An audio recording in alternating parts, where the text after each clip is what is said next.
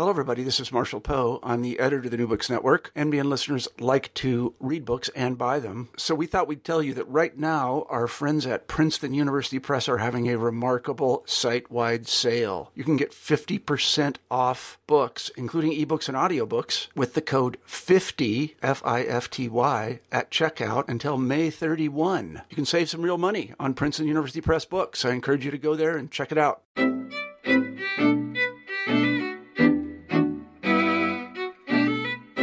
Hello, everybody, and welcome back to New Books in Jewish Studies. I'm your host, Jason Schulman. We've got a great show for you today. My guest is Liora Halperin from the University of Colorado Boulder, here to talk about her new book, Babel in Zion Jews, Nationalism, and Language Diversity in Palestine, 1920 to 1948, published this year by Yale.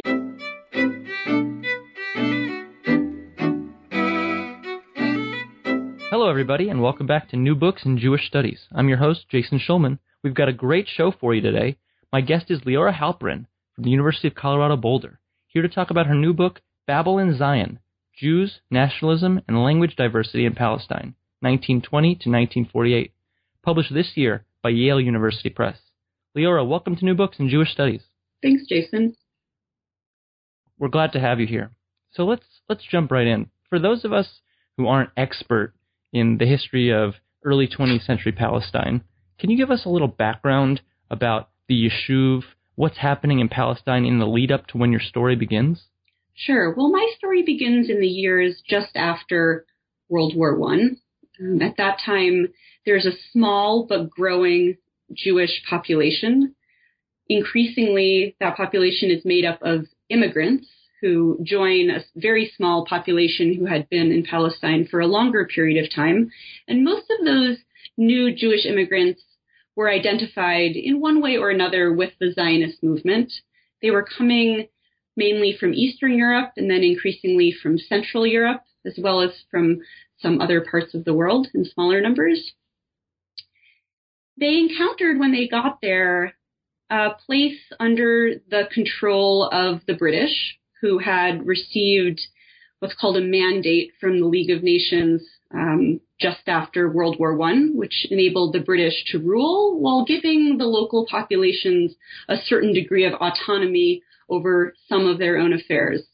So it's in this context that a group of Jews speaking a variety of different languages come to a place that is increasingly diverse and increasingly Jewish, although Jews are still a decisive minority during this period. And they encounter each other and they encounter the British and they encounter the local Palestinian Arab population. And this leads to a number of very uh, interesting and frequent and in depth conversations about the society that they had joined, the society that they were trying to build. Now, a lot's been written about sort of that time period, but your book looks interestingly at language. How did you think of that as your area of emphasis?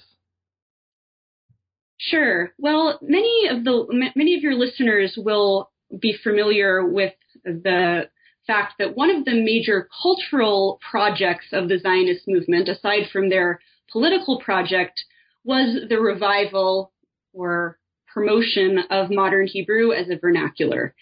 And Many folks also know that that project was, was quite successful, that if you go to modern Israel today, you'll find that Hebrew is the majority language of the country. Um, but what they may not know is how much anxiety there was wrapped up in this project, how many questions there were about whether Hebrew could in fact be dominant, and, and more importantly for my book, questions about what the place of languages other than Hebrew should be in this growing uh, Jewish society within Palestine known as the Yishuv. This was a time in lots of countries around the world where national movements based on ethnicity and language, ethnic nationalist movements, were thinking about language and considering it the heart and soul of their national project. We see trends like this in all kinds of parts of the world. So language wasn't just an incidental thing, it was the very heart and soul of the project. And this was true of the Zionist project as well. And so by looking at language, looking at lots of discussions about language in lots of different kinds of archival sources and institutional records, I found that conversations about language were almost never just about language in any concrete or practical form. Very often they were conversations much more existential about what kind of society these Jews considered themselves part of, what kind of society they were trying to build, and particularly importantly, what kind of relationship they felt they had or felt they should have with three really important groups of people. So, first of all, the Jewish diaspora with all of its linguistic diversity.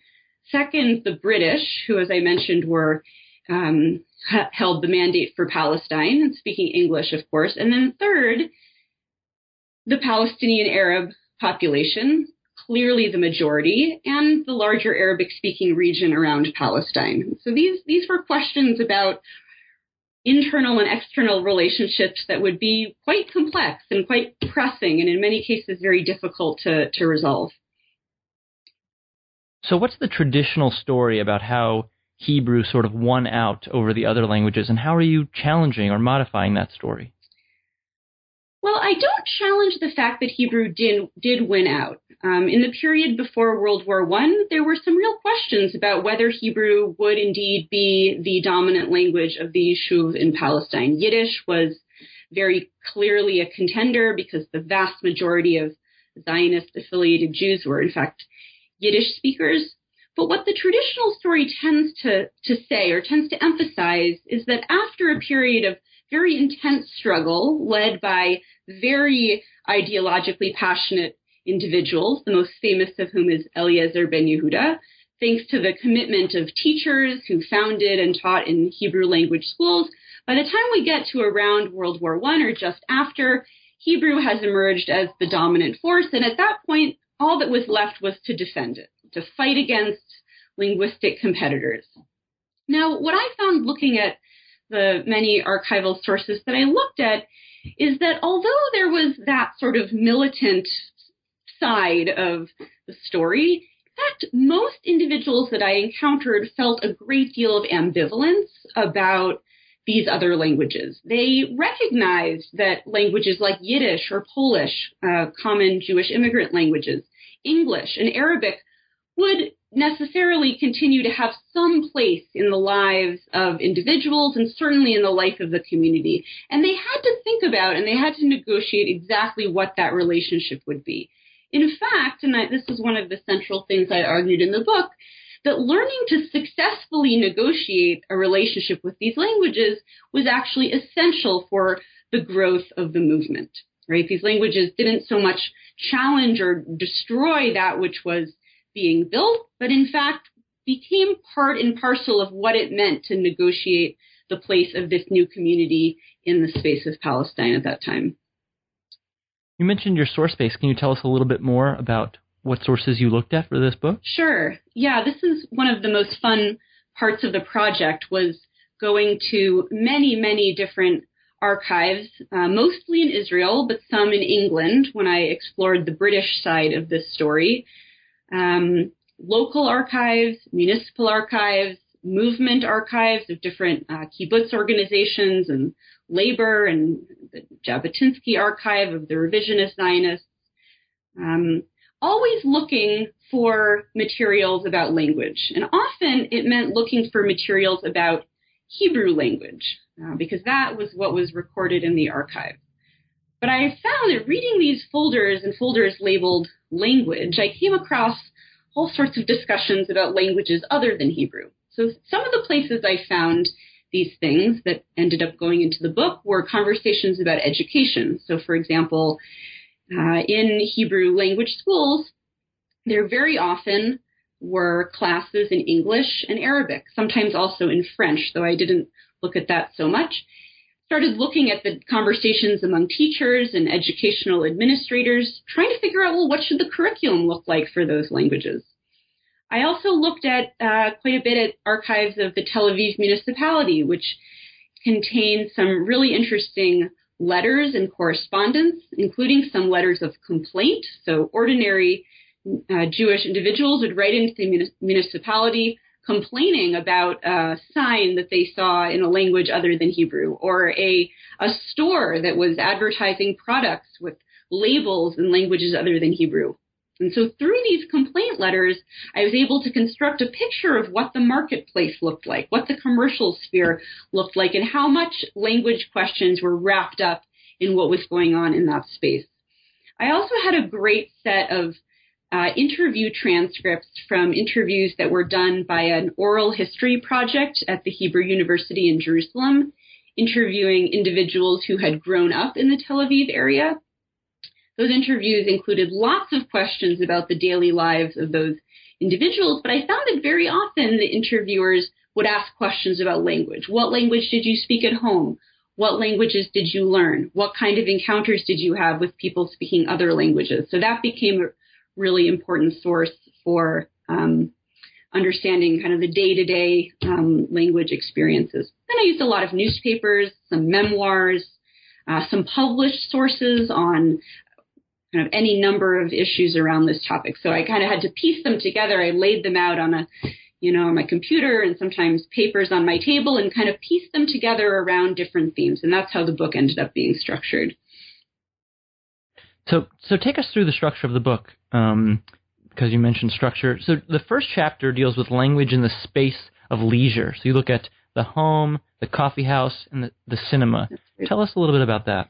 Yeah. So I structured the book. The book has five main chapters, and I structured the book around spaces or settings in this Yishuv society in which either language diversity was particularly prominent or around which language issues were particularly often discussed. And I started with a space that I think would be most readily associated with language diversity, and that's the space of leisure. That is, what were people doing when they weren't engaged in work or official Zionist movement activities, when they were just trying to relax?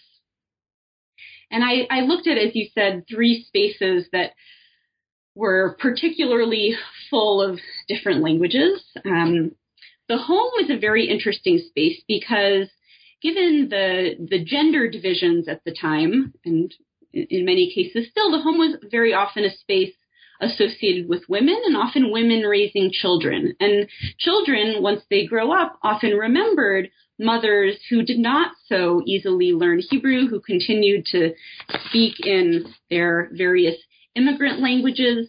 There was often conflict over this between the younger generation and the parent generation.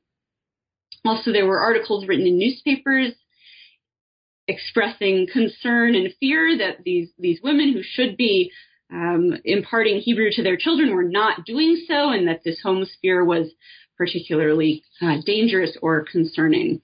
Um, the coffee house was a space outside of the home, but also outside of the, the workspace, a kind of a, a, a, third a third place in society where individuals would come and meet their friends, in which there were often encounters between the different groups in Palestine. So sometimes between Jews and Arabs, sometimes between Jews and, and British individuals. Much of this was recorded in uh, sometimes in memoirs, also sometimes in letters of, of concern that were written about these things. And the cinema it's really interesting because the cinema was a place of imported film. There was a small Hebrew language film industry, but the vast majority of films and the ones that people found most most uh, high quality tended to be from other places. Um, so I looked at that that sphere of cinema, some of the some of the distribution that occurred, and also some of the rhetoric around cinema that I found in in many of the archives. Um, should I keep then, taking you through some of the other chapters? Sure. So chapter uh, one had sort of a gender dimension. Am I right that chapter two um, maybe looks at more at um, male peddlers, businessmen? What's going on in chapter two? Yeah. So chapter two is about the sphere of commerce. Um, commerce is a place, or I should say, commerce is or creates a sphere of many kinds of encounters between buyers and sellers, but also between importers and the the countries and places that they're importing from. And so some of this story, as you said, is, is very much a story of men. Peddlers uh, tended to be men. They tended to be poor. They tended to be Yiddish speaking. The whole realm of peddling, just like in the East European um, space, was associated with poor Yiddish speaking men, which raised interesting questions about whether indeed the society had transformed from what it what it looked like in its Eastern European past, which raised a lot of concerns about about the continuation of exile even in the Holy Land. But it's also a story of women in some ways. Women were often buying um, goods from Jewish women, I should say, were often buying goods from local Palestinian Arab women who would come around selling eggs or selling vegetables. I look on the one hand at what I call high commerce, the realm of import export, the kinds of advertising that occurred that people would have, um, Jews would have been exposed to. But I also look at the realm of low commerce, which tended to be associated not with the European languages of, of high commerce, but rather with Yiddish, as I mentioned, and also with Arabic. Uh, so these two languages, Yiddish and Arabic, became the twin markers of this form of commerce that many in the Yishuv were hoping would be modified or even potentially eliminated as a new ideal of proud Hebrew commerce uh, was promoted. And so, skipping ahead to chapter four, where you talk specifically about Arabic, uh, can you tell us a little bit about, about that chapter? Yeah. So Arabic, unlike the space of leisure or the space of commerce, was not a single space, but rather a series of different kinds of interactions uh, between Jews and Arabs uh, in Palestine. Uh, I talk in part about some of the happenstance encounters in the Jaffa and Tel Aviv area, including between children, which often involved some language exchange. But I also looked at ways in which uh, some Jews thought of Arabic as a language that could be important even for those who didn't anticipate meaningful relationships with Palestinian Arabs. This is a time in which the society of the Yishuv is separating itself out, carving out for itself a kind of reality that it imagined might not uh, involve Palestinian Arabs. So for some of these individuals, Arabic could be a path toward effective propaganda. Um, the labor Zionist movement was particularly active in thinking about how to use Arabic to try to persuade their Arabic speaking neighbors that Zionism was a good thing and intended well, intended good things for the inhabitants of the country. I look at some propaganda newspapers put out by uh, labor Zionist organizations, and I look at the content of some of those Arab, Arabic newspapers. But Arabic could also be a language of kind of a proto intelligence gathering, which um, in retrospect became the kernel of many of the Israeli army affiliated intelligence services. Those who maybe did not intend that relations would be good, in fact, anticipated conflict, but thought that Arabic was a necessary tool for, let's say, winning winning that conflict. I also looked at Arabic in the schools uh, so, like I said, Hebrew language schools often taught Arabic, although often not very well. And I looked at some debates between educators about, well, what kind of Arabic should we be teaching? Should we be teaching classical Arabic? That is the Quranic Arabic or the Arabic of the uh, modern media in order to make our Jewish students aware of the proud classical Arabic past, or maybe to allow them to read Arabic newspapers maybe they should study classical Arabic because it has grammatical similarities with Hebrew and it could lend some insight into Hebrew. But on the other side, there were some Jewish educators who said, no, the purpose of Arabic study is to learn the colloquial form of Arabic, which um, is in fact quite different from the more formal Arabic. Maybe we should teach colloquial Arabic in order to encourage relations. Maybe we should take trips to Arab villages in order to have one on one or group encounters. And so what I show in that chapter is that the rationales for using and teaching Arabic were quite diverse, often directly in conflict with each other, which helps explain in part why it was quite disorganized and ultimately ineffective uh, project, and yet one that gives quite a lot of insight into some of the thought processes of the of the Jewish community. Liora, the bulk of your story ends in 1948, although there's an epilogue that talks a little bit about uh, the contemporary situation. What what changes in 1948 in terms of uh, language in what we call Israel? So, in many ways, nothing changed because questions about Hebrew's strength and the relevance of other languages, if anything, increased with new waves of immigration, many of them Holocaust survivors, but also a new and enormous wave of immigration of Jews from the Arab world, from places like Iraq and Morocco and Syria and other places. There were still concerns that Palestine was becoming a, a Babel, a, a Tower of Babel. And yet, what changed at that time is that statehood now created a different kind of apparatus for determining and enforcing language policy. So if one or if I were to look at that later period, you'd be looking not at proto state institutions and a group of people who are a minority in the place they live, but now, as a result of the events of 48, a, uh, a sovereign country in which Jews were now the majority of the population. So all sorts of issues, particularly the relationship to Arabic, but also other issues changed as those um, as those circumstances changed. Great. It's time now for what I call the lightning round. Um, you know, sort of quick, quick questions, and we'll get your thoughts on a number of topics. So the first one is, how'd you get interested in the topic? Well, I've always been something of a language nut. I was a language nut before I was interested in history. I had studied several of the languages relevant to this book, and um, the most recent of which at the time I started this project had been Arabic, but I had also studied some German and some, some Yiddish. And so I knew, even as I got interested in history, that I wanted to find a, a, a, linguistic or a language angle on history. And when I realized that these conversations were so active in this period, I realized I had hit on something that would be a, a great topic. And so, what do you hope that the impact of the book is? Well, of the one of the, the big takeaways from this book is to understand the ways in which nationalism um, here in this case, but also more generally, though it presents itself necessarily as very strong and organized and forceful, in fact is quite a lot more complicated and fractured when you look at it close up. That people have national motivations, but often individual motivations, economic motivations um, that motivate what they do how they relate to those around them. Um, Zionism as well, and this is a point I make about Zionism specifically, although so much of its um, very reason for being, according to its uh, own language, is to differentiate itself from the Jewish diaspora, in many ways was continuing patterns of the Jewish diaspora, thinking about its relationship to more powerful European entities, um, pondering a relationship with neighbors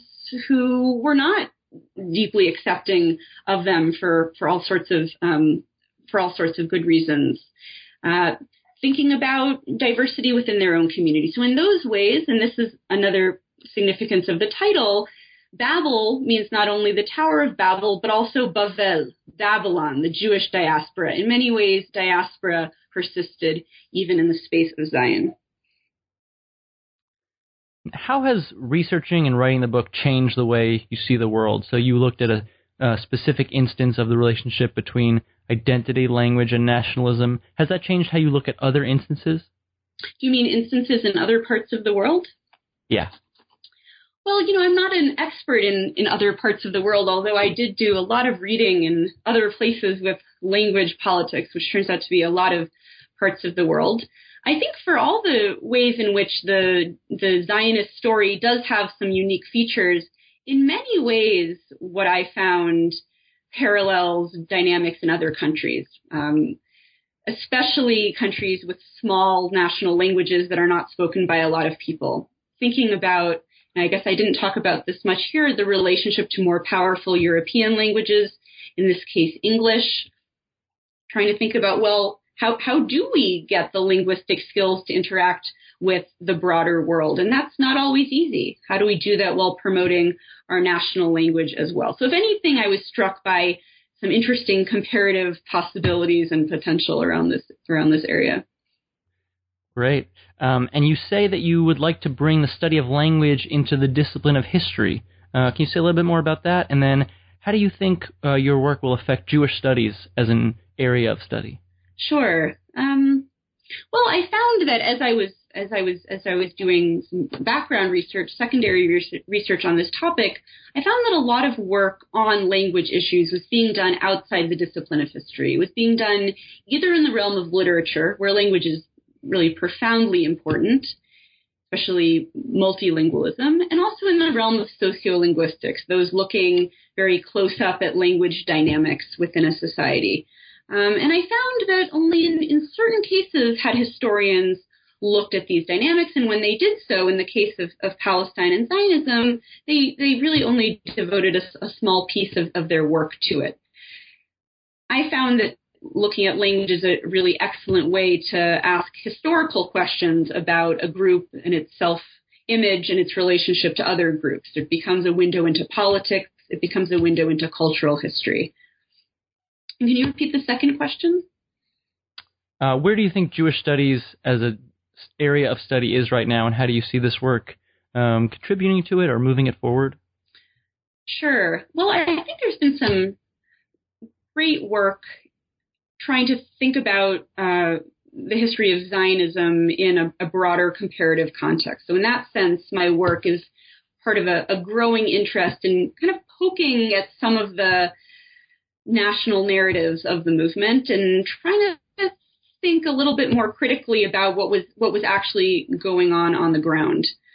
Um, the realm of cultural history is still quite active in the space of Jewish studies, and I think those trying to understand the workings of Jewish culture, especially transnational Jewish culture, Jews thinking about their relationships to other Jews and also to different groups of non-Jews, will find a lot to think about uh, reading my book and looking at this particular case, even those who don't necessarily work on Palestine. So, Liora, if I'm at a cocktail party, uh, what tidbit from the book can I use to impress someone? To impress them? Well, the, the tidbits I tend to tell at cocktail parties are they tend to be anecdotes which take the form of, of jokes. Um, many anecdotes tell us something very profound about the language dynamics in the Yishuv through through humor. And one that I very often tell is a story which may be apocryphal, but it doesn't matter, about the noted Hebrew poet and writer Chaim Nachman Bialik. So the story or the joke goes like this. A group of friends encountered Bialik in a fallen state, speaking Yiddish on the Sabbath and they said, Bialik, what is this? You, a Hebrew writer speaking Yiddish, how can it be? And he said, Yiddish speaks itself, but Hebrew is labor, and labor is forbidden on the Sabbath. so I, I use this anecdote in my work to think about the Sabbath and leisure and connections between language and leisure, about those who um, you know, we think of as, as real promoters of Hebrew who had all sorts of internal dynamics and thoughts about the lingering place of other languages. Uh, so usually when I give talks, I maybe I start with that anecdote or I, I give it as a, a great example of the kinds of sources that I had the pleasure of working with in this project. My tidbit is also from Bialik. Um, it is that the Hebrew word for cinema, which he supposedly coined, is kol noah, which means moving voice. That's right. Actually, it has nothing to do with images. That's interesting. Well, you know, it's interesting that um, the word that was initially used, because um, you know, film before it had sound just had images. They used the word noah, which means moving vision, I guess. Um, and only in the 20s, when sound cinema started coming in did they modify? They said, well, we want to emphasize the sound part as the really, you know, distinguishing feature of this new kind of cinema. So they brought in the word for voice. Interesting.